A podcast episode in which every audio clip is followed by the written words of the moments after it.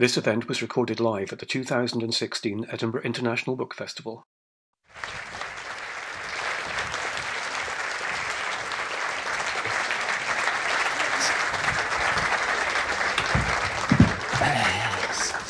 Good evening. Good evening. Thank you. Yes, there's people in There is. and they're alive. Yes. Always a plus. It's always a plus. Yes. Good evening, ladies and gentlemen, and anyone in between. My name is Val McDermid, and I'm here for the next hour to host the company of the remarkable Mark Billingham. Please give him a rousing Edinburgh welcome. Yay.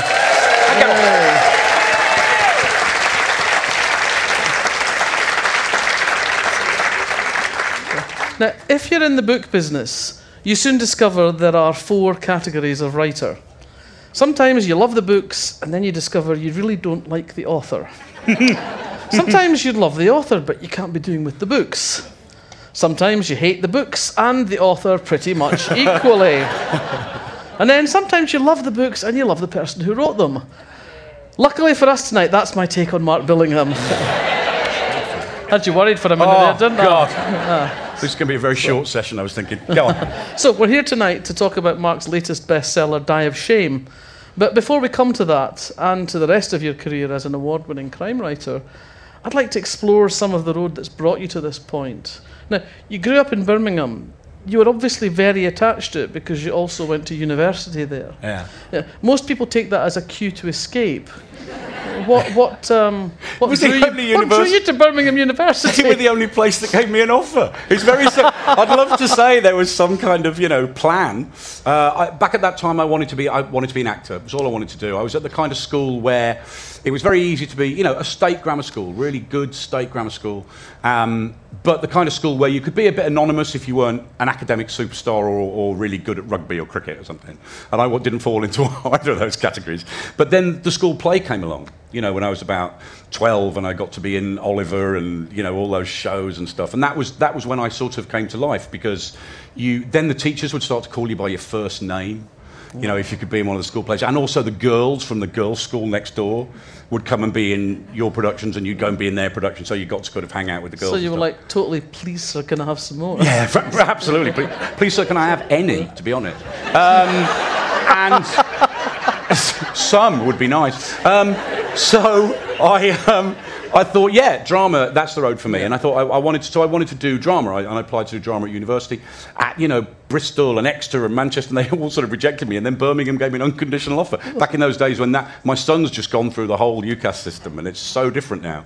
But back then, you just applied to five universities. Anyway, ended up at Birmingham, and I'm very, very glad I did, actually. I had a very nice time there. So you completed your drama degree and you founded a theatre company, Yeah. Bread and Circuses, that toured venues in the West Midlands. Are we going somewhere with this, Val? What are you? well, finally you reached escape velocity. I got to go to Coventry and Leamington Spa and Warwick and. Uh, no, we were the. I don't know whether anybody remembers the, uh, the the comedy series League of Gentlemen, but they had a theatre. There was a theatre company in that show called Legs Akimbo. We were that theatre company. We were. We dressed in dungarees and we were kind of like this. And the worst moment ever came when we did a show on the anniversary of the bombing of Hiroshima in a shopping centre in Coventry.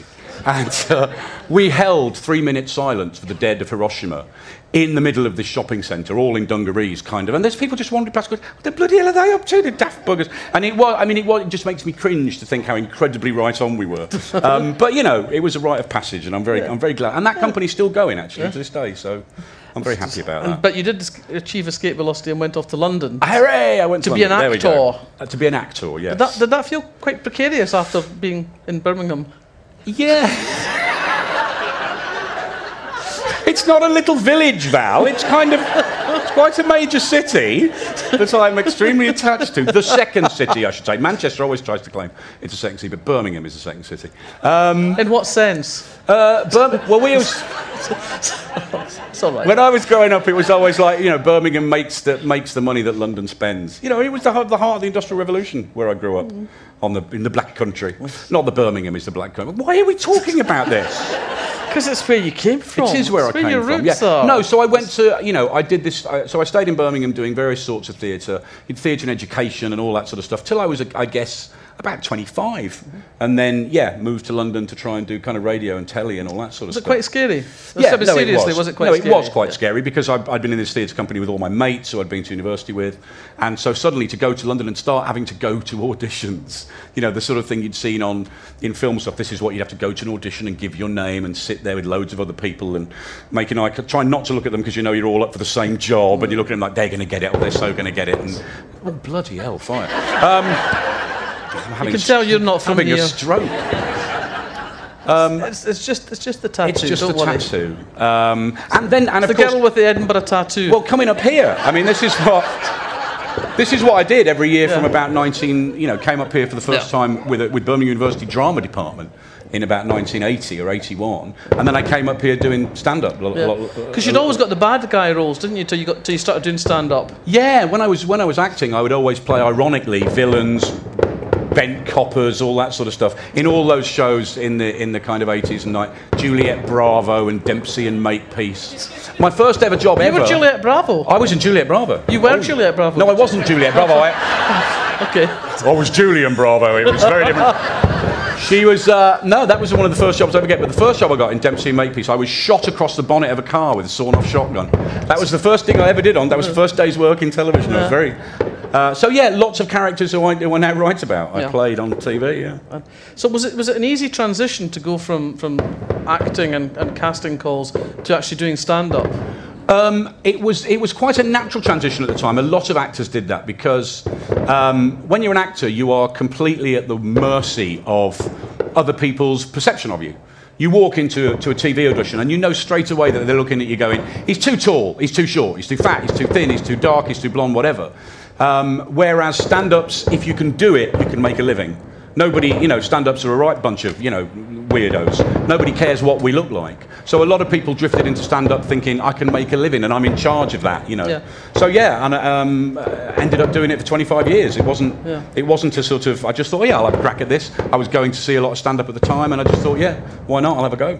Did being totally in control of your own material did that make a difference to how you felt about getting up on stage? Oh, completely, completely. I mean, it's a, it's such a weird job, and and I say this quite a lot, but having moved from stand-up to writing crime fiction, crime writers are a really nice. Uh, happy-go-lucky. I mean, you know, genuinely, they really are quite a sort of level-headed. there are exceptions, obviously, but um, I mean, I, you know, some people say that's because we get all our badness out on the page or whatever. But I think, generally speaking, crime writers feel a little bit, you know, we're, we're, there's a bit of a gang mentality. We Yeah. tend to stick together and we, we all tend to get on. Comedians are just in competition with each other from the word go. You know, you're on the same bill, and it's happening all over the city today.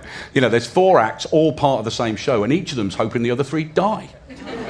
You know, it, it's a very weird thing. You know, your best friend could be on stage before you, and you're listening to the audience laughing, and you're going, "Oh, Christ, oh, and it and it doesn't foster a good kind of psychic, you know, Yeah. Well, I think- well-being. yeah, I think the thing with, with crime writing is it doesn't feel like a zero-sum game. Right. You know, they can like me without having to hate you. Yeah.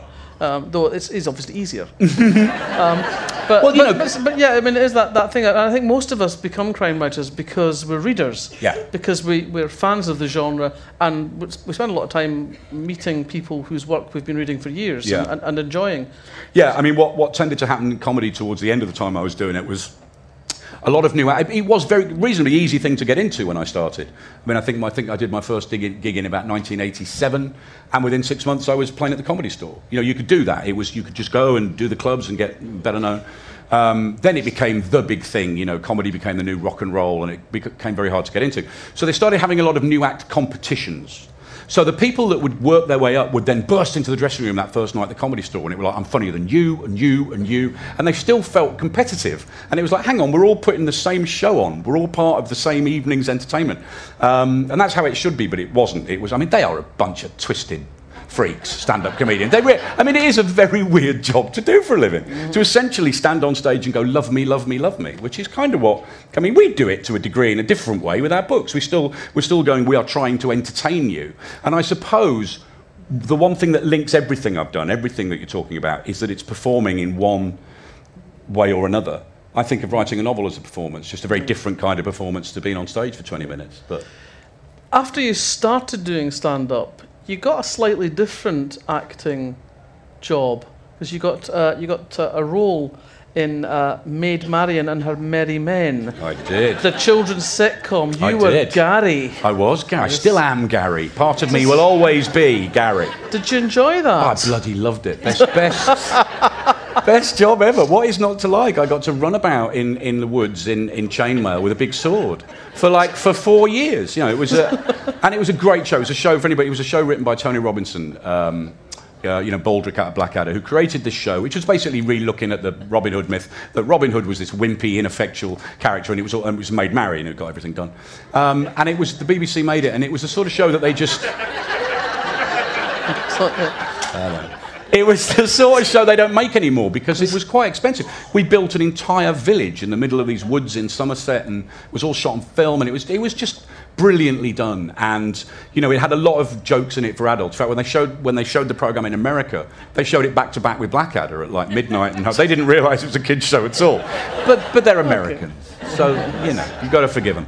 Um, but it was it was a, it was a lot of fun that show, and and it's actually by the end of the show, I got the job as a working actor. By the end of it, Tony was very busy and said, "Oh, you do some writing, don't you? I know you do stand-up and stuff. Do you want to start helping me storyline the episodes, write some of the episodes?" And so by the by the time that show finished after four series, I'd become a television writer by default. So did, did that uh, sow the seeds for the, the children's books you've written as Will Peterson since? Did that sort of give you the taste for Yeah, a for little kids? bit because I'd, I've always believed that um, a lot of people write down for children. I think it's a really terrible thing. We know what kids like. They like custard pies and rubber chickens, and you know. This is at, at, at that time. I knew that the kids, the kids I knew, or the kids of that age, were actually watching things like Blackadder and Vic and Bob, and they don't like things that are aimed at them. Do you know what I mean? It's like, oh, it's a Yeah. kids show, is it? Oh, boring. Um, so yeah, I did try to try to write some young adult novels that, uh, and they were every bit. And I know you've done the same. They're every bit as difficult to write as any adult novel. It's exactly the same process. And in fact, there were a lot more bodies in most of the YA books I wrote than, than, than anything in there, probably. But there you go. Yeah, My Granny is a Pirate was one of the hardest things I've ever Yeah, done. it is really was, hard. yeah. It is really It's hard. tough. And they're a tough audience. They are. You cannot fool kids. You know, when, I- I've done events in schools, they will just tell you it like it is. They will just look you in the eye. The best thing I did, I did an event at a school once where, and I can so understand what this kid's thought process was. Um, I'm reading from a book, so I've got a book there and I'm reading it. But then there's a big table full of books that have been supplied by a local bookshop. And so afterwards, I'm signing books, and the, and the kids are buying books. They've been given money by their parents to buy books or whatever. And then this kid comes up to me and he just points to the book I'm reading from, and he goes, "I want that one. Give me that one." And I said, I, can't give you that one. It's the, only, it's the only one I've got. And he went, There's a table of them over there. And I went, Yeah, but they're not mine.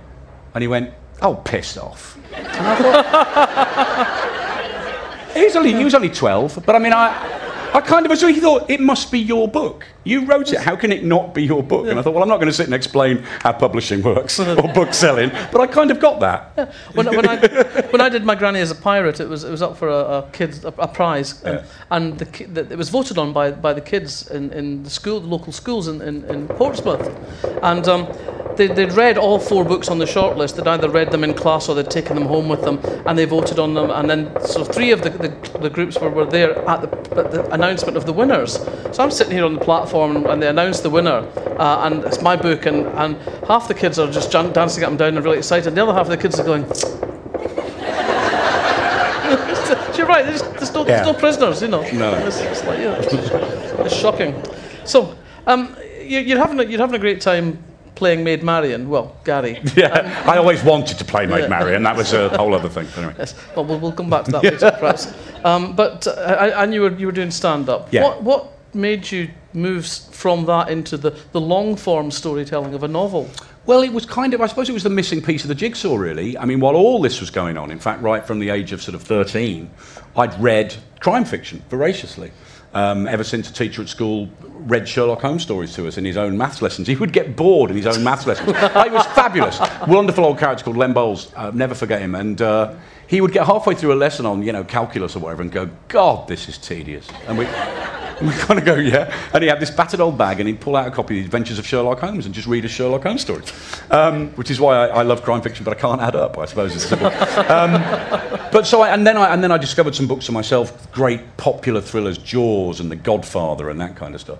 And I was always writing one thing or another, you know, terrible poems, stories at school, plays for this theatre company, stand up. But the one thing I never thought I could write was a novel because they just seemed to be like house bricks. I thought, you know, like a half hour TV show seemed easy compared with writing a novel. And it wasn't until I sat down and tried to write one and thought, oh, maybe I can you know, maybe I can do this. But it was the missing piece of the jigsaw because I was hanging around on the crime fiction scene, going to kind of conferences and hanging about. And, and, and, and I lied. I rang up my local newspaper and said, Yeah, I'm reviewing books. I'm, uh, I'm a book reviewer. Uh, there was a Ham and High newspaper in North London. Suddenly they just started sending me books. And I've, I just found a way to get books for free and, uh, and thought, this, this is great. Um, so I was reviewing people, I was interviewing writers. And, you know, as I say, the missing piece of jigsaw was to try and sit down and write one. And when I did, it finally felt like, yeah, you know, this is this is home. This is what I should be doing. Yeah, never interviewed me. Huh? You never interviewed me. By Did I not? No, no, no, you didn't. No. Oh well.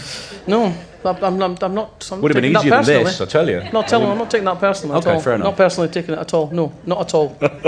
Bastard.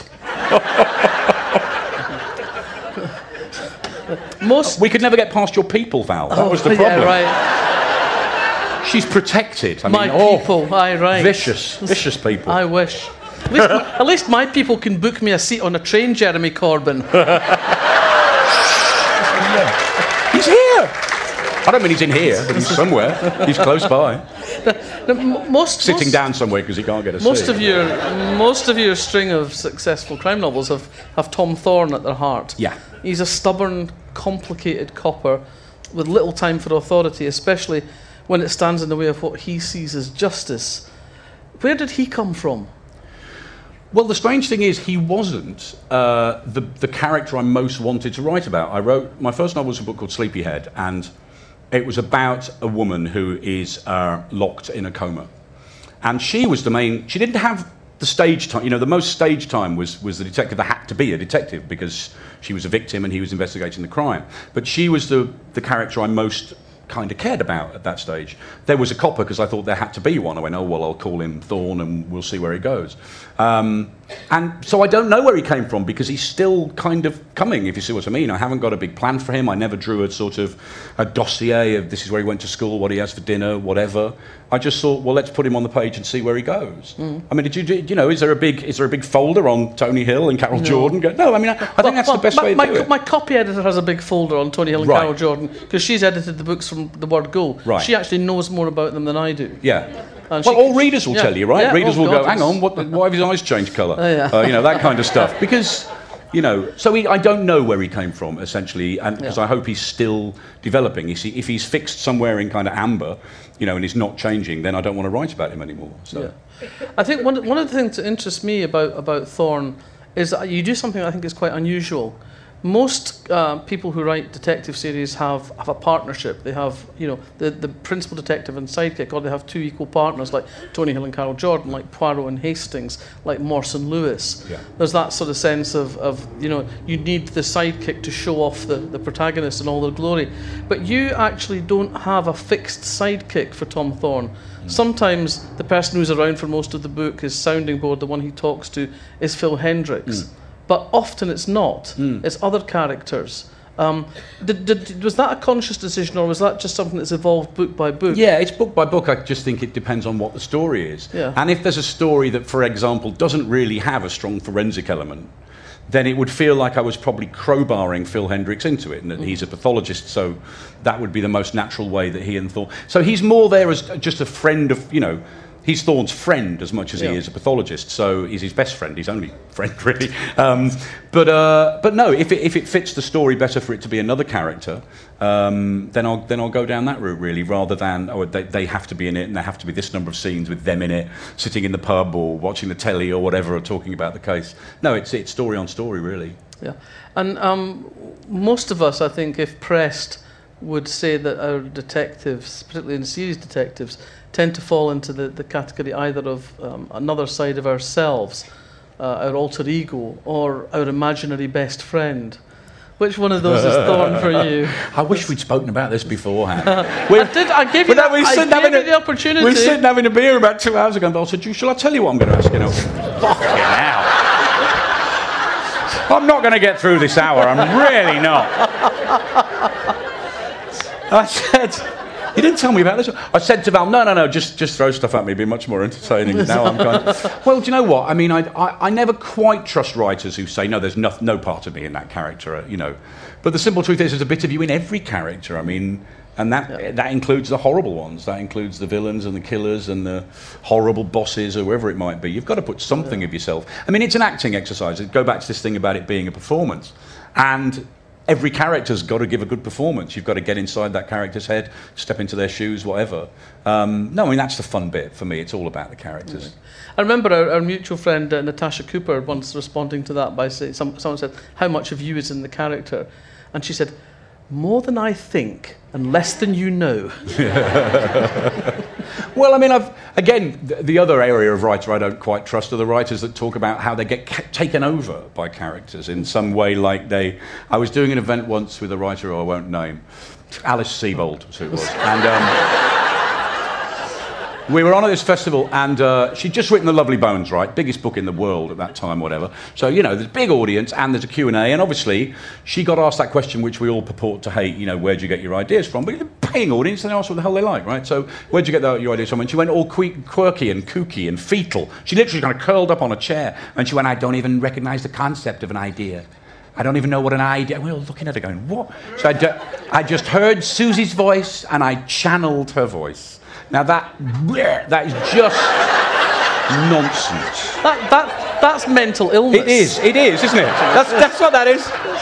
Who's doing the typing, for Christ's sake? Um, you know, the characters do what we want them to do because we're the ones doing that. Uh, so, you know. Don't you wish sometimes they would take on a life of their own? You know, brilliant. do the laundry, go, the, pick up the shopping, you know. Yeah. Walk the dogs, and I'll, I'll, lie on a, you know, like that Barbara Cartland thing, just lying there with a voice recorder, just going blah, blah, blah. That'd be great, but no, you have to do that. That's typing, by the way. That's not playing the piano badly, whatever it is. But no, that's nonsense. That mystic, it's that idea that writing is a mystical thing and that ideas descend on fairy dust. You know, we sit down, we put our asses in a chair, and we go to work, and we try to tell the best story we can. It's not a mystical thing, you know. Mm.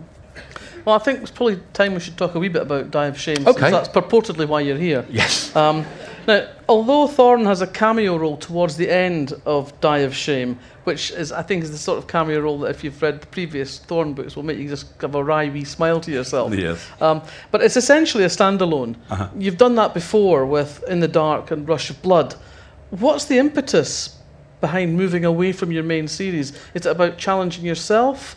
Or is it about stories you can't tell with Thorne, or what? what it's what all those, yeah, takes all, you away from It's that? all those things, and it's also that fear that I think all of us have who write series characters. You know, there are series that are past their sell-by dates. There are series where it's the same book time and time again, and the same. And you know, you look at the people who are able to do that over a long period of time and maintain a degree of quality. And it seems to me that the way they do it is to step away and do something else. Um, not necessarily, you know, maybe it's every other book, maybe it's once every two or three books, but to tell a different kind of story in a different way. And then you come back a year later, re energized and, and keen to spend some time with those characters again. Mm. Um, so, yeah, Die of Shame was a story that I, I'd been wanting to, to write for a while that there just didn't seem to be a place for Thorne in. I mean, there's a detective in it, a, new detective, a very different detective. And that could have been Thorne, but it wasn't. I wanted to write a standalone story with a mm. different set of characters, you know. Yeah. I had a conversation with P.D. James not long before she, she died. Obviously, it was before she died. Sorry, that would have been a bit Is weird. Is there anybody there? Phyllis, talk to me. And uh, we were, we were talking about how, how many of the sort of old golden age motives for murder no longer work. Yeah. Um, and, and I said, well, what, what do you think is, is the strongest motive for, for someone to commit a murder now? And she, and she thought for a second and she said, shame. Oh, really? And this book, I think, Die of Shame, puts its finger absolutely on that point. It centres on half a dozen people who meet in a therapy group, and the aim is that they're there to overcome their addictions by talking, by communicating. And when one of the recovering addicts is killed, the finger points at the group. There's a detective, not Tom Thorne, Detective Inspector Nicola Tanner, who's constantly being stymied by their insistence on confidentiality. And also, when they do tell her something, she's conscious of the fact that these are people who are well versed in, in denial and deceit and deception. So I think it's a, it's a really claustrophobic setup, and in that sense, it's almost reminiscent of, of the Golden Age Yeah, novel because it is that, yeah. that tiny group Locked of room, it's suspects. locked one room. of it's one of these people. Yeah. What, what set set the wheels in motion for you with this book? Um, I'd wanted to write about addiction for a long time. My best friend is a recovering addict. It Has been for about 25 years. It's not me. It's not that. I'm not his best friend. one of one of my best friends. My best male friend uh, is a recovering addict, and uh, so we've spoken about addiction quite a lot over the years. Uh, you know, in, in different ways. He's been clean for like 25 years, um, but we talk about it a lot, and it was something I'd become fascinated about. And one of, one of the things that strikes me about addiction is that it's a leveler. It's a real leveler. Um, and the previous standalone I'd written, this book called Rush of Blood, was about people that meet on holiday. And again, a holiday is a real leveler. It doesn't matter how much money you make, what kind of car you drive, where you live, you're all the same around that swimming pool. Um, and that, I'm, I'm really drawn to those kind of ideas where people just are thrown together. So this is a, a group of people who are thrown together every Monday evening in this house in North London to sit and talk about their shame and their addiction. And they're, you know, a very well-respected anaesthetist. They're a middle class housewife. They're an ex rent boy. They're a kind of yummy mummy. They're a kind of compulsive overeater. There's people from all different walks of life, but they're all equal in this circle because they're all addicts of one sort or another. Um, and I was I mean, the anaesthetist one. That is, boy, there are so many addicts in medicine. So many. Just by the time I'd researched this for five minutes, I mean, there are there are plenty of NA and AA groups that my friend still goes to that are just for medics. That are just for doctors. There's that many of them. And anaesthetists are the worst of all because anaesthetists are the only branch of the medical profession that don't have to account for where they get their drugs from. Um, absolutely don't. I mean, if you're a GP who's an addict, you at least have to be in cahoots with a patient and be writing false prescriptions and that kind of thing. A, a, a anaesthetist can just go, I just need another five litres of fentanyl. Oh, okay. And they just, it's honestly, it's just, um, and so, yeah, anybody going for an operation tomorrow, relax. It'll all be fine. But actually, operations is one of the things that made me. I, I, I'd read a book called Chasing the Scream by a journalist called Johann Hari about addiction. And it changed everything I thought I knew about addiction. And, it, and if you read it, it will change everything you think you know about addiction. It's absolutely a gobsmacking book. Uh, because we think that what addiction is, is this simple chemical hook you get a hook. And I remember seeing films when I was a kid, gangster films, where somebody'd have a, a, a, syringe of heroin, and they'd be like, "Tell me what I want to know, or I'm going to give you this," and that, this, that's it. From that point on, you'd be a drooling addict in a gutter. Um, and it just isn't. Just the truth it just isn't like that at all. You know, you've all been in hospital. You've all you've all probably been had operations and been on morphine. You know, and that's pure street heroin. That's pure medical heroin, ten times stronger than any heroin you'd ever see on the street. You don't come out of hospital addicted to morphine. You don't, it just doesn't happen because you're surrounded by people that love you and care for you and are looking after you. And, and that's exactly what addicts don't have. It's about a lack of bonds. Um, and so I, it, for me, it became an interesting story to write about. I didn't realize I was writing that kind of locked room mystery Yeah. you mentioned till I was about halfway through. And there was a scene where uh, uh, the Royal Free Hospital in North London. I wanted to set a scene just near there, and I went to, I drove to visit the place, have a look round, and there's this beautiful old Gothic fountain, and in the inscribed into the floor around this fountain are quotes from various authors. I don't know why, and one of them them's Agatha Christie, and there was this Agatha Christie quote, and I thought that's going in, and it suddenly suddenly dawned on me what kind of book I was writing, but because I'm no massive Golden Age fan, I mean, I, Yeah. you know, it's not generally my cup of tea, and but I thoroughly enjoyed writing a locked room mystery. So, what research did you do for this? Did you have to become a heroin addict? Yes, or- yes. and- uh, and, I um, well, my my my pal Method writing, Method or- writing. No, my pal put me in touch with a couple of psychotherapists who are ex-addicts because that is a very common path. So these are two people that he was in rehab with back, you know, 25, 30 years ago, who are now psychotherapists treating addicts.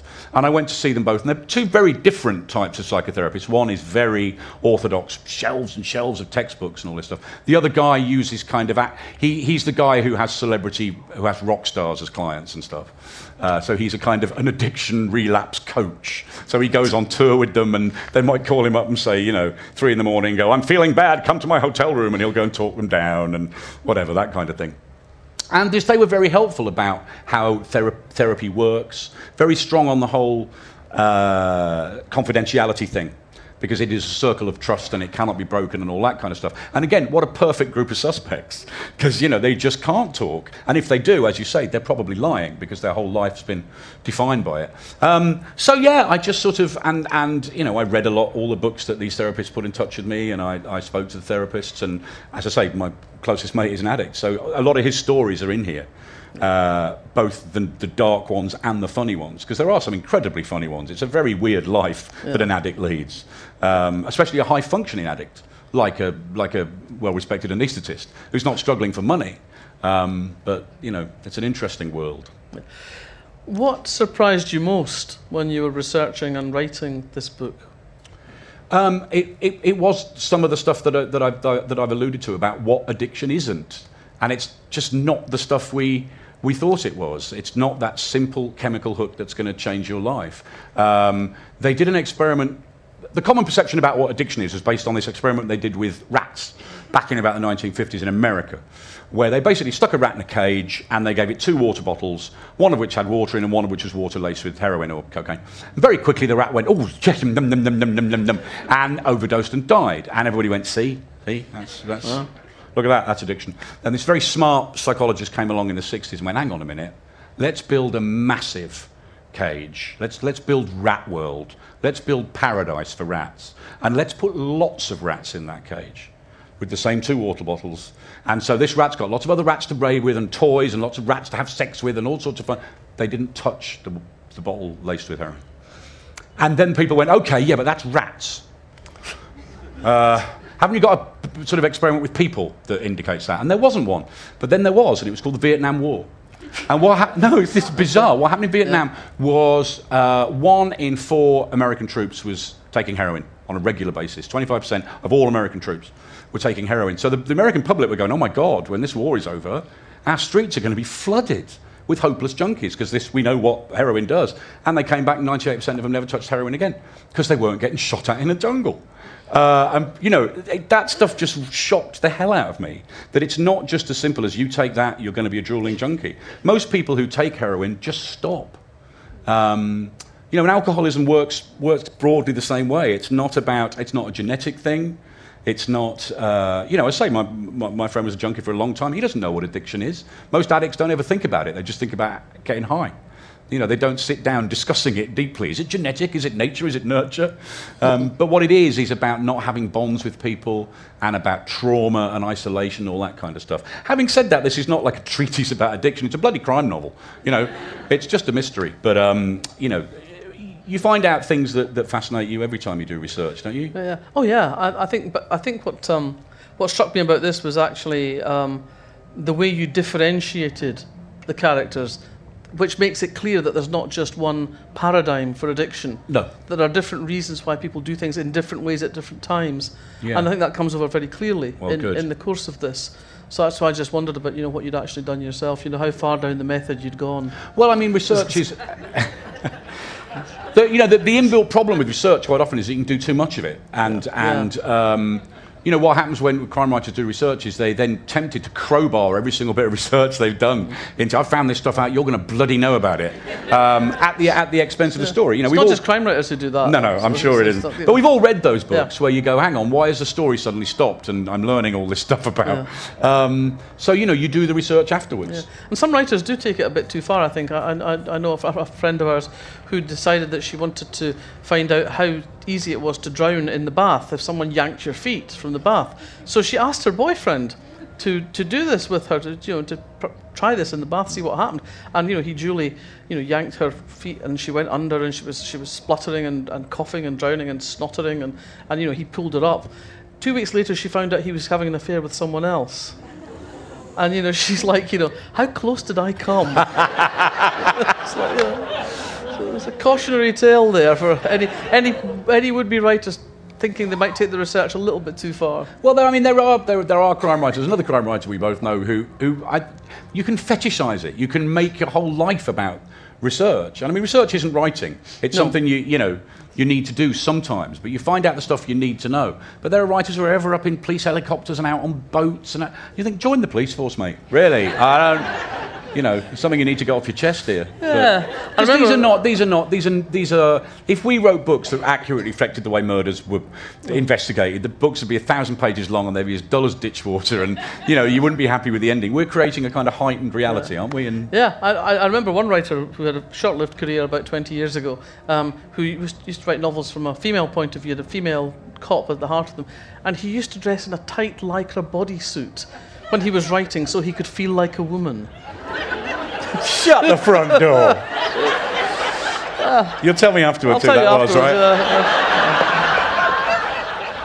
uh, uh, but actually, I, I, Having said that, I can see. I can see a certain amount of freedom. Certain, you know. yes. Anyway, sorry. Just, just But actually, on, on, on, that point, I think Yes. a, a lot of writers fall down when they, they try to write from the point of view of, of another gender. Hmm. But I actually think you're unusual in that you create a variety of interesting and credible women. Would you care to speculate why that might be?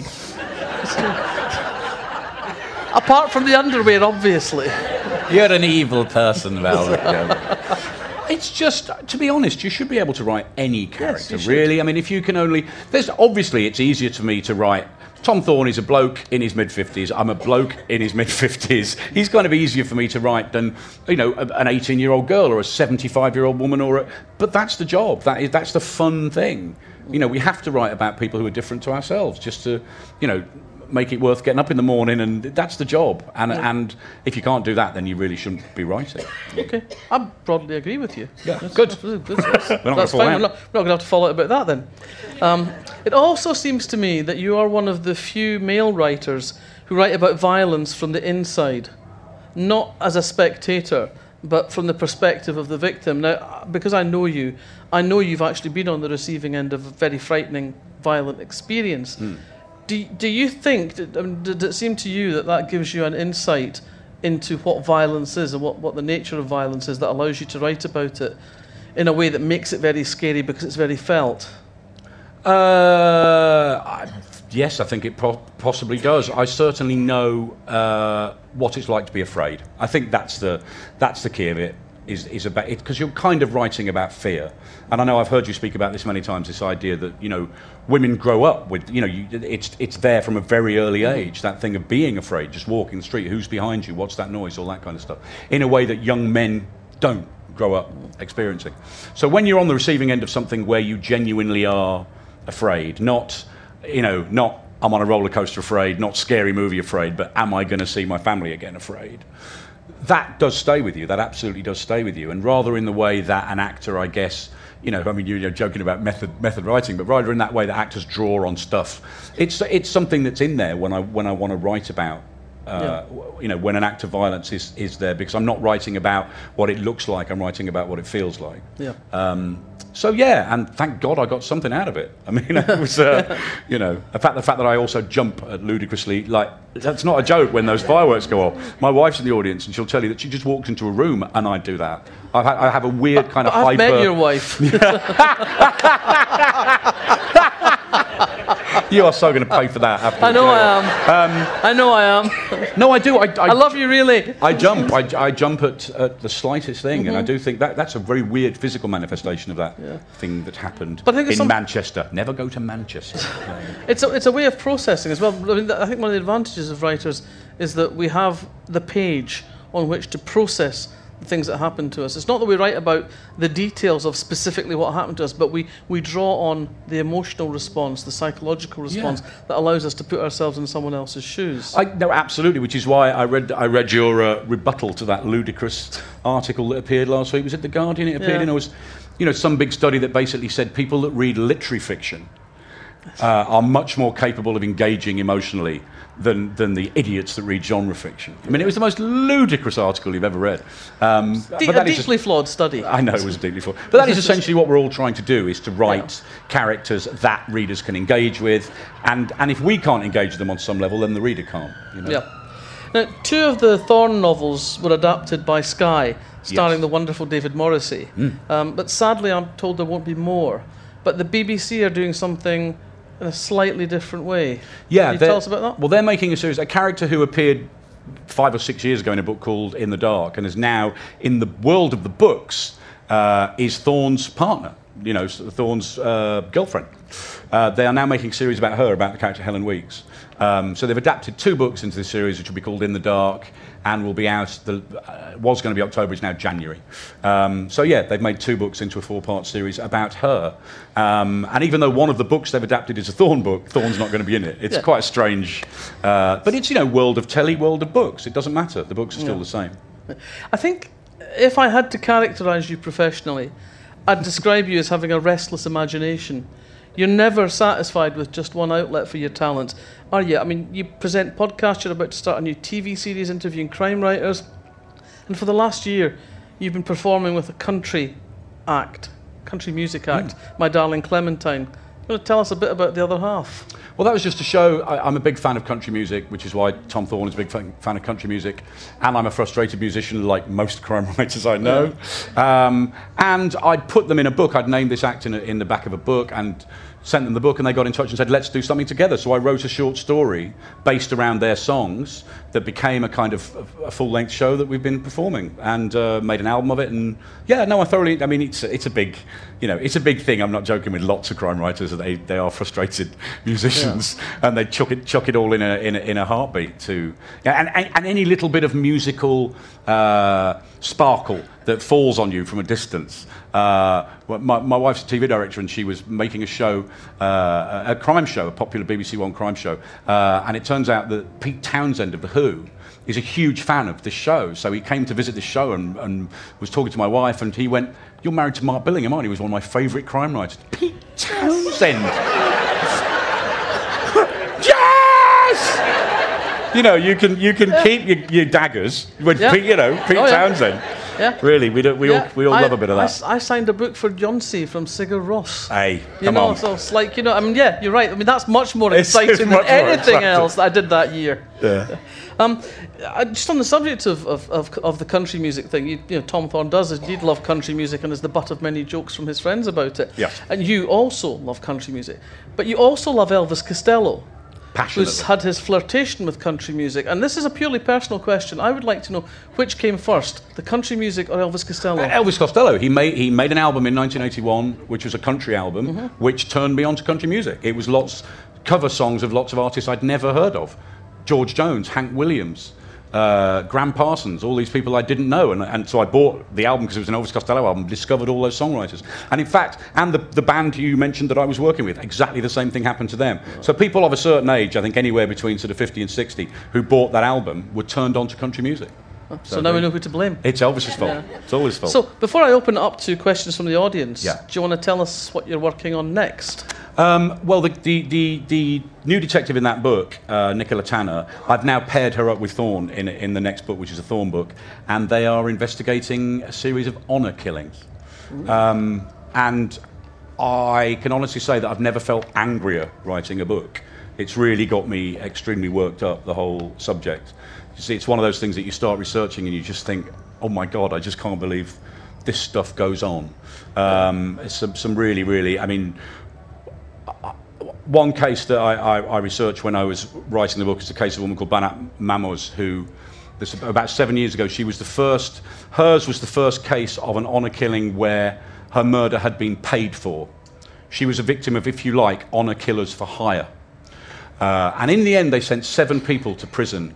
Uh, they finally discovered her body. She was killed in London, buried in Birmingham, and they finally found her body. Seven people were sent to prison for it the, the father and the uncle who had paid these killers, the men who had done the killing, various other members of the family who had hidden the body. And then, as I was writing the book, the boy she was about to run away with when they murdered her killed himself about four months ago as I was writing the book, like another victim of this hideous. And, and, and the figures are just shocking. There isn't time, but the figures are just shocking uh, of how many of these crimes. And we all write blithely about serial killers like they're around every corner, and they're really not. Whereas this is, the- you know, the number of honour- killings that go on is, is really shocking. So yeah, that'll be a laugh a minute when it comes out next Yeah, May. and you'll get told off by your publisher for talking about a book people can't buy yet. Yes, that's true. So, I should so probably but they can buy. You can buy Die of Shame. Yes. And Mark will be signing it afterwards in the signing tent.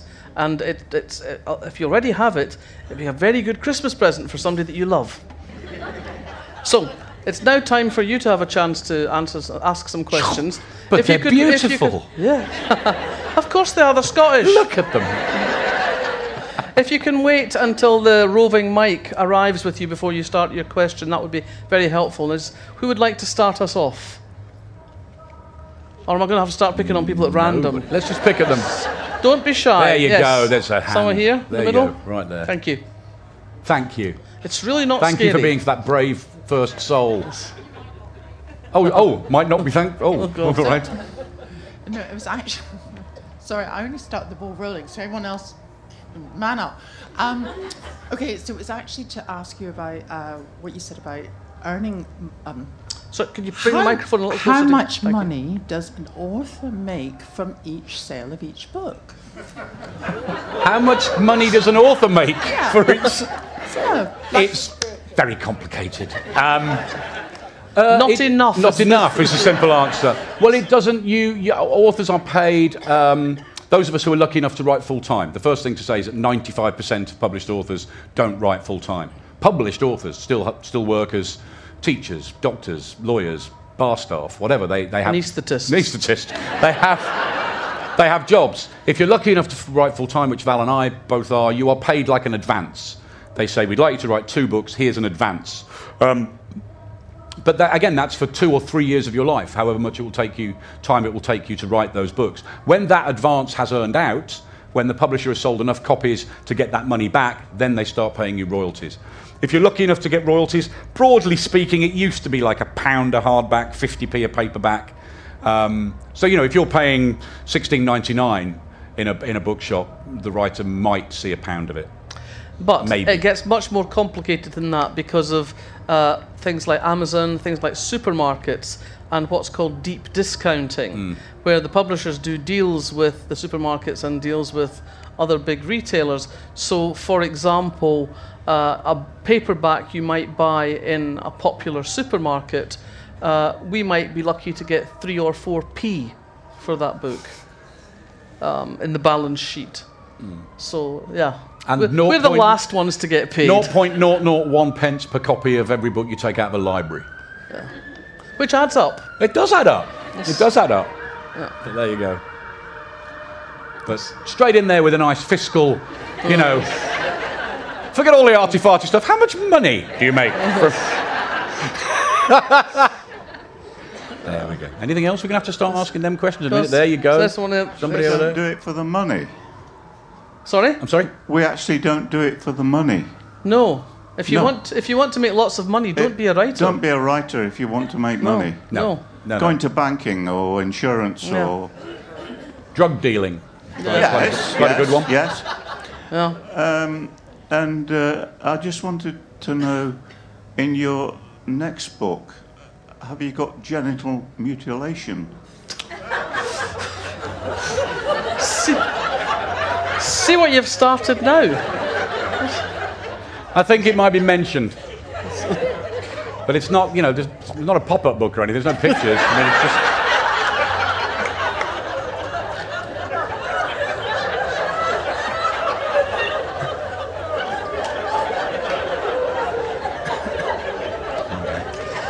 Seen my career as an Edinburgh Book Festival chair flash before my eyes.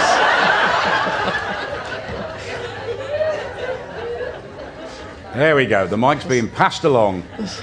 Nice, inoffensive question would be would be great. Where'd you get your ideas from? Come on, let's have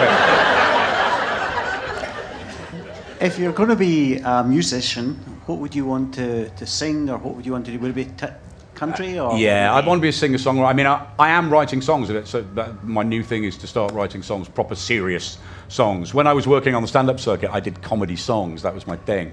So I can play a little bit and and sing a little bit. Val and I have sung together in, in public on several occasions. Um, Uh, but yeah, so I, I just would. I, what I would like is to write songs that other people record. That would be my dream. Is for somebody like Elvis Costello or Nick Lowe, or you know, to record a song I'd written. That would be my dream. My dream. So you're the weird guy that keeps sending those songs to Elvis. Yep, Costello, yeah. There, there is a restraining order, but we, let's not uh, let's not talk about that right now. Yes, old lady at the front. having seen the sort of level of questions that you've had this evening, I think I'm not going to ask you a question.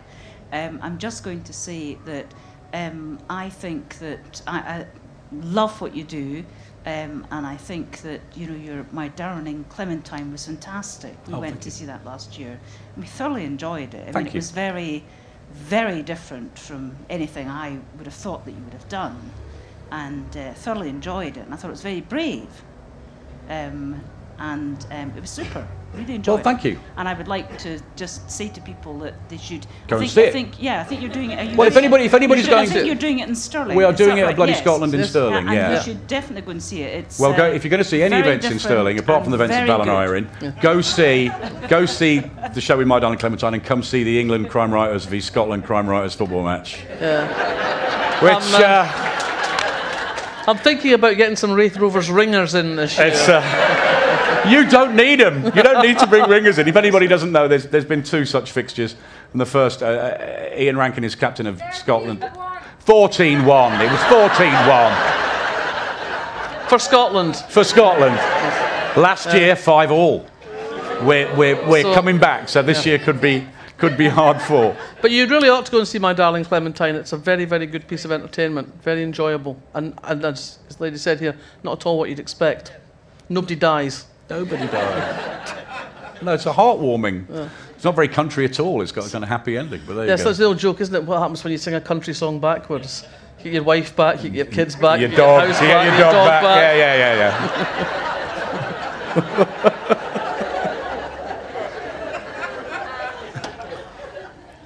So my question was around earlier in the presentation. You mentioned about how you really connected with the characters you're writing about. So when you write Thorne, you kind of see a bit of yourself in Thorne, and you see yourself in the characters.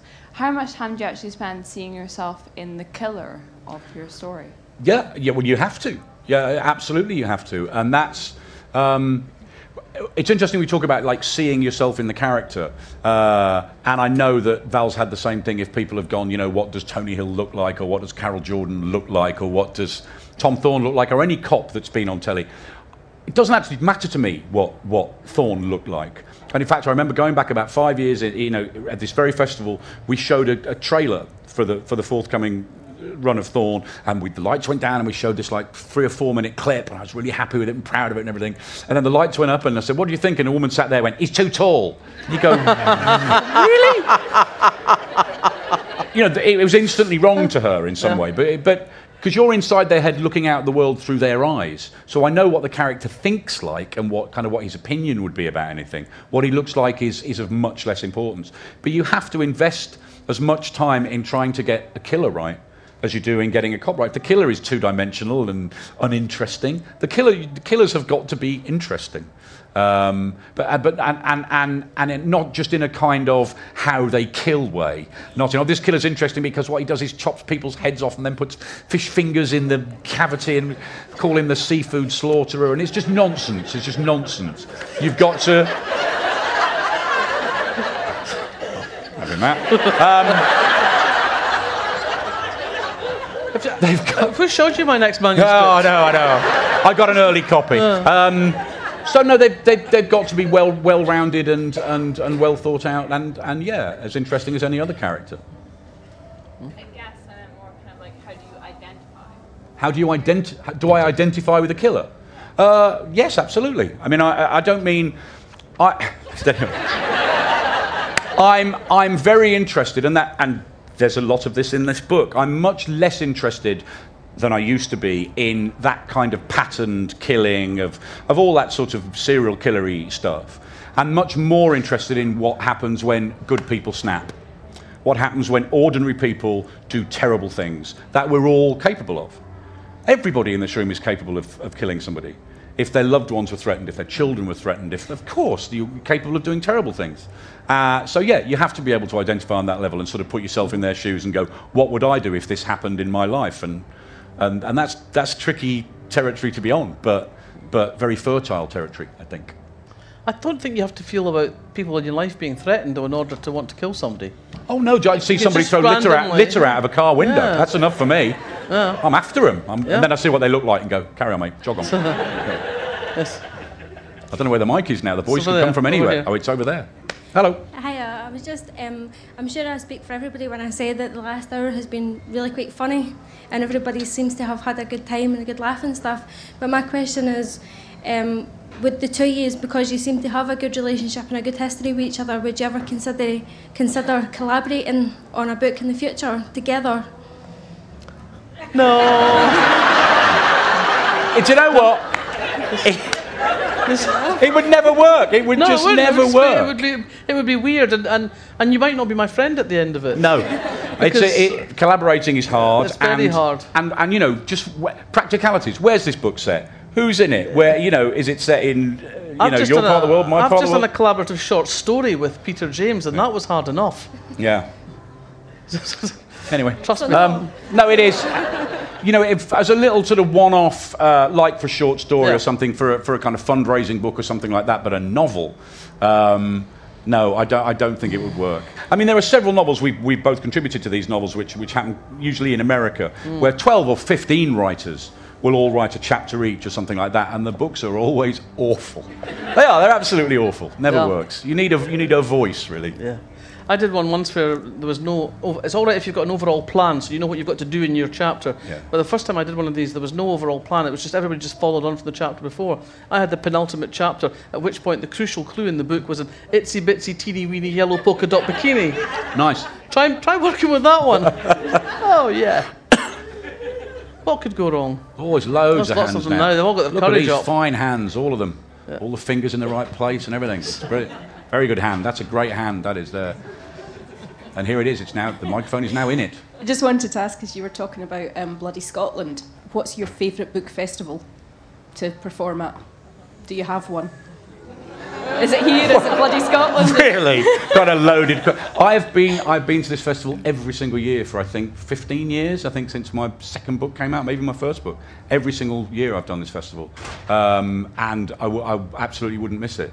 It's a festival where where I mean I used to come up here to do stand up, so like an awful lot of poor souls out there tonight, struggling around trying to get six people in a room, and you know just honestly having strokes and mental breakdowns doing it every night before we.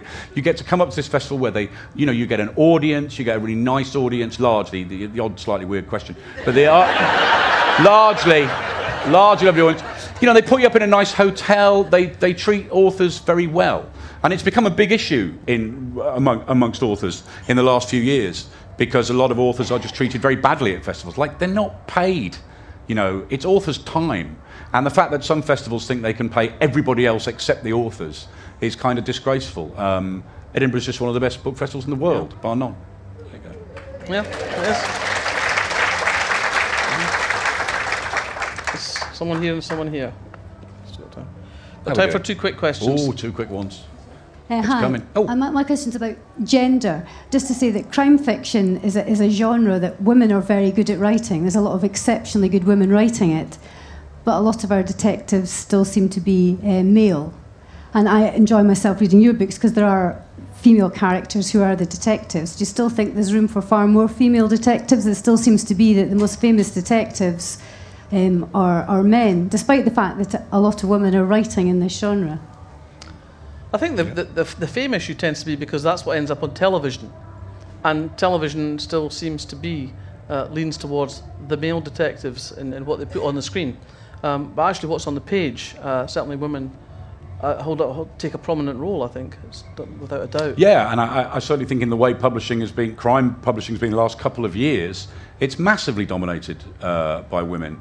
Um, and and, it, and uh, you know the whole rise of I, I hate the term, but the whole rise of domestic noir or whatever you call it has actually been around for an awfully long time, but has suddenly become hugely trendy. You know, you, the girl and the girl, any book that's got the girl in the title, essentially, the girl on the train in the red coat with the this and the, lots of different, you know. I'm working on the girl on the bus from Lesmahagow. Yeah, there you go. Number one bestseller.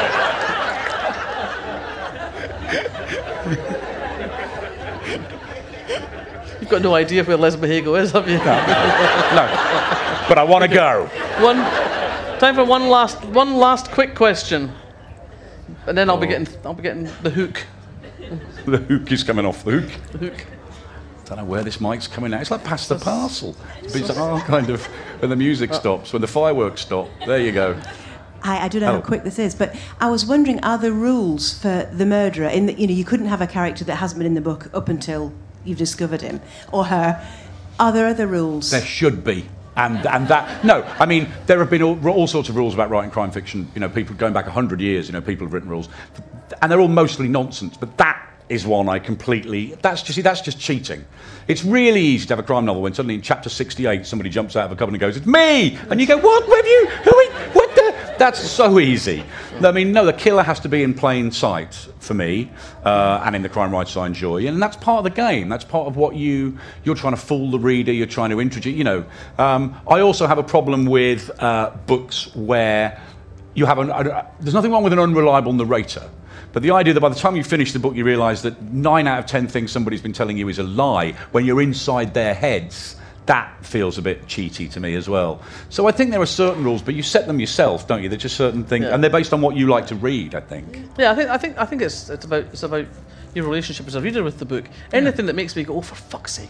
Yeah, yeah, yeah, There, yeah. there should be a rule against. Yeah, yeah, yeah. Yeah. It's the Yeah. throwing it across the room rule. no, I'm not yeah. in that. I And actually, yeah, I, previous house I lived in had a dent in the wall where I threw a book so hard at the wall. and, and, and, I, and I do think readers should do that. I think if you're not enjoying a book, for God's sake, you know, Don't. close it, put it down, pick up another one. There's way too many people plough through books because they think they owe it to writers, mm. whereas in fact the writers let you down. The writer is not doing their job if you're not enjoying a book. I mean, life's too short. Reading should be for pleasure. Life is too short for bad books and bad wine. Yeah. That seems like a very good point. very good point to finish it. And on that note, it's time for you to rush to the book tent and buy Die of Shame. Thank you. And also, thank you. More podcasts and videos of Edinburgh International Book Festival events are available at www.edbookfest.co.uk on iTunes and YouTube. Just search for Ed Book Fest.